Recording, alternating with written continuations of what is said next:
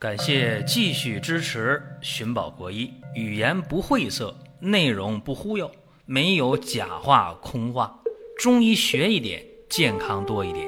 寻宝国医，求医不折腾。下面说几个微信公众号：蒜瓣兄弟、寻宝国医、光明远。各位在公众号里，我们继续缘分。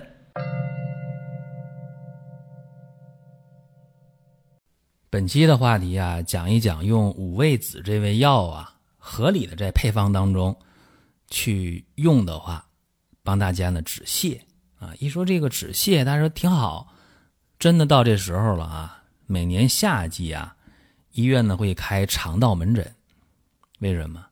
因为肠道传染病啊就出现了，像细菌性痢疾，包括肠炎。这都是在夏季高发的，所以大家有的时候就认为啊，腹泻了、拉稀了，我就吃那个止泻药，我就把这个拉稀这事儿给它制止住了，就对了。其实不然，大家注意啊，止泻不是唯一的目的啊，止泻肯定是一个目的，但不是唯一的目的。你得弄明白你为什么腹泻呀？那腹泻就一定是痢疾，一定是肠炎吗？也不一定。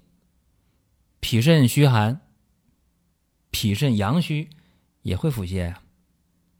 或者说，你吃的东西腐败变质了，这也是一个非常常见的腹泻的原因。有的时候大家说：“哎呀，这东西我特别爱吃，上顿吃了没吃够，剩一点，下顿我接着吃。”你要知道，夏季的话，这个食物变质的速度太快了。所以说，今天给大家讲用五味子这味药止泻。啊，希望大家认真的听一下，因为明天二十一号啊，二十一号就是一个很重要的一个节气啊，夏至了，所以说真得注意啊。那么腹泻的问题，咱们就想到了五味子这味药啊。五味子这味药呢，它有收敛固涩、益气生津。补肾宁心，还有镇静的作用。那么它有这么多作用啊，咱们究竟讲它哪一种作用呢？今天讲它的止泻的作用。有的时候大家问一个问题说：“哎，我这病咋回事？”说：“哎呀，我失眠怎么办？”大家想没想过，一个失眠包括多少多少多少内容，对吧？有人说：“哎呀，我胃不好怎么办？”那可以写一本书，包括五味子这味药啊，你写一本书都不为过。所以今天咱们仅仅用这么十几二十分钟的时间。讲一下它止泻的这么一个作用啊。现代的应用当中，一个是北五味子，一个是南五味子，对吧？这两种用的比较多。那么五味子啊，南也好，北也好，主要成分呢都是五味子素，这这种挥发油的物质，所以它有那么多作用，收敛固涩呀，益气生津呐，补肾宁心呐，还有镇静的作用。现代实验呢，已经非常的明确了。把这个五味子啊，生的五味子用水煮一下，发现这个 pH 值呢三点三零。如果说这个五味子呢用这个酒精浸泡的话，它的 pH 值三点一五。啊，大家说用水去煮这个生五味子的 pH 值呢，啊三点三零。啊，生五味子呢用酒精泡一下，三点一五。啊，那还有别的吗？有啊，用这个醋去泡这个五味子，它的 pH 值呢三点四零。所以说五味子要是止泻的话，大家注意了，用醋去炮制过的五味子，它的止泻的作用是最好的。这是一个。如果说没有醋去。制过的五味子的话，用生的五味子也可以。讲到这里，有人就不高兴了啊，说你绕一大圈五味子，你不还让他去止泻吗？见到稀了、拉稀了、腹泻了，你就就止住就完了了吗？这大家是误解。五味子啊，味酸甘，性温，这酸能收能涩，甘能补能缓，所以说，包括这个。肠滑久泻的这种虚症，五味子呢效果也非常好。这方面我们看过一些动物实验的数据啊，说那家兔把它那个肠管切下来，叫离体肠管，然后五味子一用上，怎么样？有明显的抑制那个肠管的自发活动的作用，而且它能够解决那个肠痉挛，对活体的家兔的肠管。制造一个这个肠痉挛的状态，五味子用上啊，能够缓解这个肠痉挛。所以说，它是能涩、能收的。这是五味子啊一个总体的情况。再一个，我们发现人呢，当焦虑紧张这个时候，会怎么样？会出现腹泻。你比方说，有的人考试，就是每年高考的时候都有这样的情况，有些考生。到了最后一遍铃响的时候，才能走进考场。为啥？因为他紧张、焦虑。一焦虑、一紧张，怎么样？他就腹泻。包括我以前有个同学也是，他就是每次考试，无论大小的考试，他一定是最后一个进考场。为什么？他得去拉稀，他腹泻、紧张。这种情况下用五味子效果其实非常非常好，因为五味子呢有一个镇静止泻的作用。就刚才我第一个讲的那种久泻的人，叫肠滑久泻的虚症，用上五味子好。再一个呢，这种焦虑紧张的腹泻用五味子效果也非常好。那还有一些时候啊，我们发现这五味子在用的时候。一味药效果有限，你得给它匹配上一个完整的方剂，这样的话效果非常好。你比方说刚才我讲那种肠滑久泻的虚症啊，就是我们经常讲那种肾虚的泄泻。他说：“哎，有一个中成药四神丸，对，四神丸当中啊，他用几味药呢？肉豆蔻、补骨脂。”吴茱萸、生姜、大枣，对吧？这五味药，干嘛呢？四神丸是固涩药，它是温肾散寒、涩肠止泻。那种肾阳虚的导致的腹泻啊，长期的腹泻，呃，肠鸣腹泻呀，咕噜咕噜响啊，这种经常拉、经常泻，然后呢，这个面黄肢冷，哎呦，这脸色也不好，长期泻呀，你想一想，都都都泻出去了。啊，营养没吸收，面色萎黄，然后呢，身体消瘦，手脚冰凉。这个情况下用四神丸效果是非常好的。那么你说用四神丸效果好，这时候加上五味子呢？加上五味子的话，效果就更好了。比方说你有这个肾阳虚的腹泻，除了刚才我说的肠道症状以外，男性可能还会有阳痿、早泄。女性可能有宫寒、不孕、性冷淡，这种情况下，女性可能还有痛经、经血有血块那么男性可能有呢，少腹咸急、阴头寒，就外生殖器总觉得凉。这些情况的话，还有腹泻，长期的腹泻，那么你到药店买四神丸回来吃上的话会有效。但是如果说你加上五味子，用二十克的五味子煎水。送服四神丸效果更好，或者干脆你就把四神丸这个原方加上五味子二十克，直接的煎药去喝，那来的更快了。五味子二十克，肉豆蔻二十克，补骨脂三十克，吴茱萸十克，大枣三枚去核，生姜切三大片这一副药啊，一天一副药，煎三次，然后药汁兑到一起，分三次，呃，温服。这个对于。肾阳不足的这种久泻久痢的人，顽固不化，吃什么拉什么，大便不成形，拉完肚子能痛快一点，效果非常非常好，啊，所以这是一个非常好的五味子结合上固定的成方的应用。还有一个情况啊，我们发现一些人出现什么情况呢？叫做痛泻药方症，痛泻药方也是一个。中药的成方，啊，这里边是什么呢？是用炒白术、炒芍药、炒陈皮加防风，啊，这么一个方子。痛泻药方用陈皮、猪芍、防风、共生剂这么一个方这个方啊是治疗什么呢？肝木成脾，痛泻不止。说白了，因为情绪原因造成的腹泻、郁闷啊，郁闷、着急、上火，这不是紧张，不是刚才我说那种。我说我一个同学每次考试都腹泻，不是那情况，这是因为情绪压抑，所以在。古人的说法当中说啊，啊，泻则之脾，痛则之肝，肝则之实，脾则之虚。什么意思呢？就是说啊，腹泻了，毛病在脾，脾的运化不好。但是呢，你这个痛，一腹泻就痛啊，肚子就疼，在哪儿？在肝。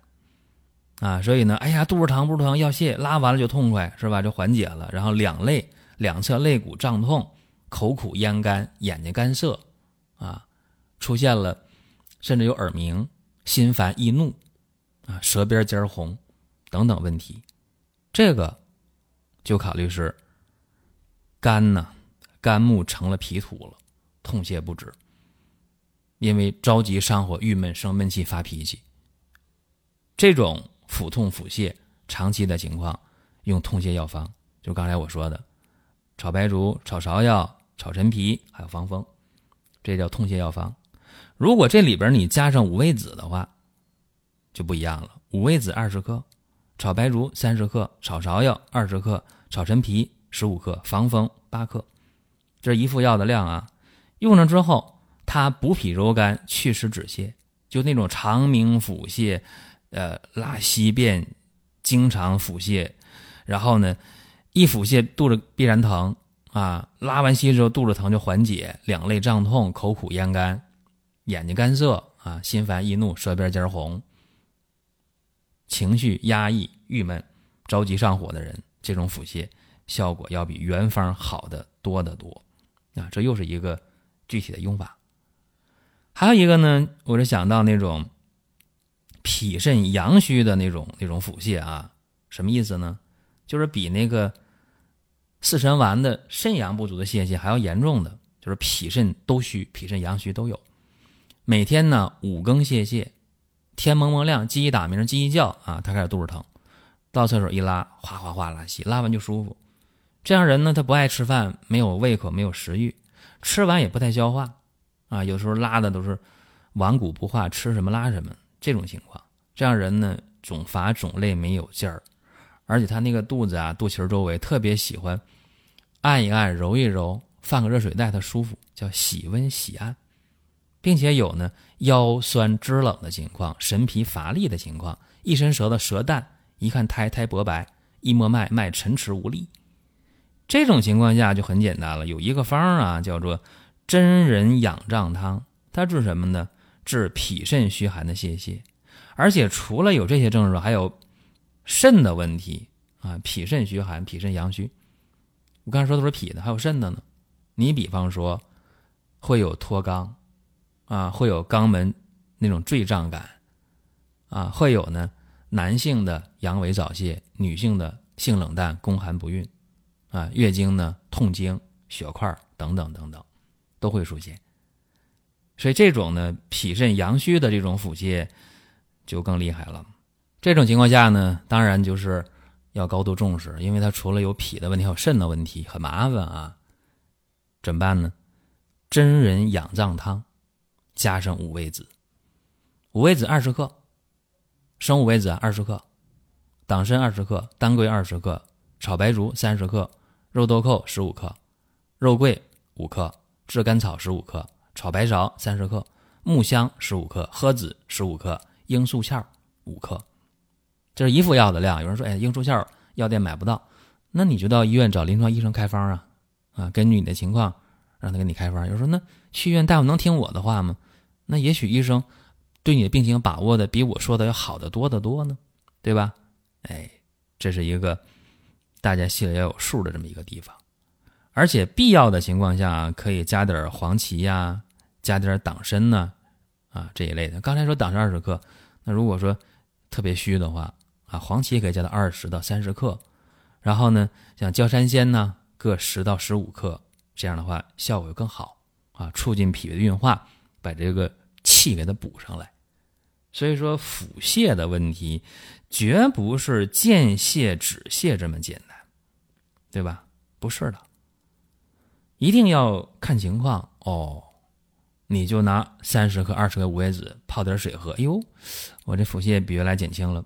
这不是目的，你得知道你为啥腹泻，对吧？你是这种肾阳虚导致的，还是脾肾阳虚导致的，还是呢这种肝郁成脾导致的？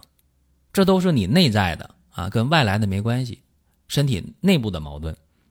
用刚才我说几个方法，如果是外来的呢？如果你吃坏东西了。如果你是肠炎，更可怕，你是痢疾，对吧？那就要有更针对性的治疗方法。那是外来的入侵者，对吧？那是敌我矛盾。所以，当腹泻发生之后啊，大家有必要的时候，我觉得先做一个便常规的检查，还是很有很有必要的。这样的话，能明确到底是怎么一回事儿，对吧？先做便常规哦。如果跟外来没关系，那咱就内部矛盾，内部调。如果是外来，那敌我矛盾，那不可调和，必须把对方打倒，对吧？那就需要在医院呢规范的及时的治疗。这是今天啊，咱们讲这个话题。最近很多人在问啊，二零一九年这三伏啊快到了，是不是又该贴三伏贴了？其实冬病夏治啊，这个确实有非常好的理念，也有很好的效果。也就是呢，近十多年吧，没有二十年时间。兴起的贴三伏贴，最开始吧，往往是在一些大型的中医院开展这样一个三伏贴贴敷，非常火啊！这个人山人海，用这样一个词来描述不为过，人特别多，甚至呢一贴难求。那后来呢，这些年很多的中医的诊所呀，啊，很多的养生的一些这样的门店呢。也在开展三伏贴的贴敷的活动，也非常火。三伏贴贵不贵啊？便宜的话贴一次的话五六十吧，贵的贴一次的话一百多。三伏呢贴初伏、中伏、末伏，第一天来贴贴三次啊。还有一些这个网上的说法啊，贴五次啊，服前贴一次，服后加强一次，五次。那究竟贴几次呢？其实贴三次就可以，在初伏的第一天、中伏的第一天、末伏的第一天，呃，这样去贴，应该说就已经够用了。服前、服后的意义不大，往往是一些个人观点或者一些炒作行为啊，这大家心里也有数。贴三伏贴本身是一个天人相应、内病外治或者冬病夏治的理念。通过中药穴位的贴敷，通过呢，在局部产生这个热性的刺激，啊，调整人体的阴阳平衡，最后呢，达到祛病养生保健这样一个目的。什么病适合呢？一般来讲啊，像呼吸系统疾病当然首选，爱感冒的、经常咳嗽的、鼻炎、咽炎的、老慢支、气管炎的、肺心病的等等，这是首选。当然包括一些。骨关节疾病，包括呢脾胃虚寒的、吃点凉的、胃着不舒服的，还有一些妇科的、宫寒的、痛经的，也能起到一定的效果。但是第一适应症一定是呼吸系统疾病，就是经常爱感冒啊、咳嗽啊、咽炎呢、鼻炎呐、哮喘呐、老慢支啊啊这一类的病肯定是首选。所以大家得知道。另外呢，三伏贴在贴的时候，在二零一九年大家得知道啊。初伏是哪一天呢？七月十二号，从七月十二号到七月二十一号叫初伏十天。那中伏呢？七月二十二号到八月十号，二十天。末伏呢？八月十一号到八月二十号，十天。所以说，伏天这四十天当中，如果你实在没有赶在每一伏的第一天去贴的话，在这四十天当中你贴也不会白贴。也一定会有所效果，这个是确定的。那讲到这儿，大家说，那我去医院排队吧，一百多就一百多一次吧，贴三次的话四百多五百多。还有人说，那我去小诊所贴，去这个保健店贴，贴一次的话五七八十的，贴三次的话二百多三百块钱，这个可以，你只要觉得靠谱，你可以去。另外呢，我们今年是送送这个三伏贴，各位听好啊，只送不卖，在光明远生活馆十副满两百就送一包，一包呢三十贴，够一两个人贴了就可以了。那么满两百，十副满两百两包，六百三包，以此类推，就是说真真正正的啊，让大家感受到中医文化，感受一下这个效果，然后呢，让大家减少痛苦，这是我们今年的整个的三伏贴的这样一个赠送的计划。但是，我们的数量也不太多，所以大家呢可以抓紧。各位想听什么，想问什么，可以在音频下方留言，或者在公众号留言。都可以。好了，下一期节目我们接着聊。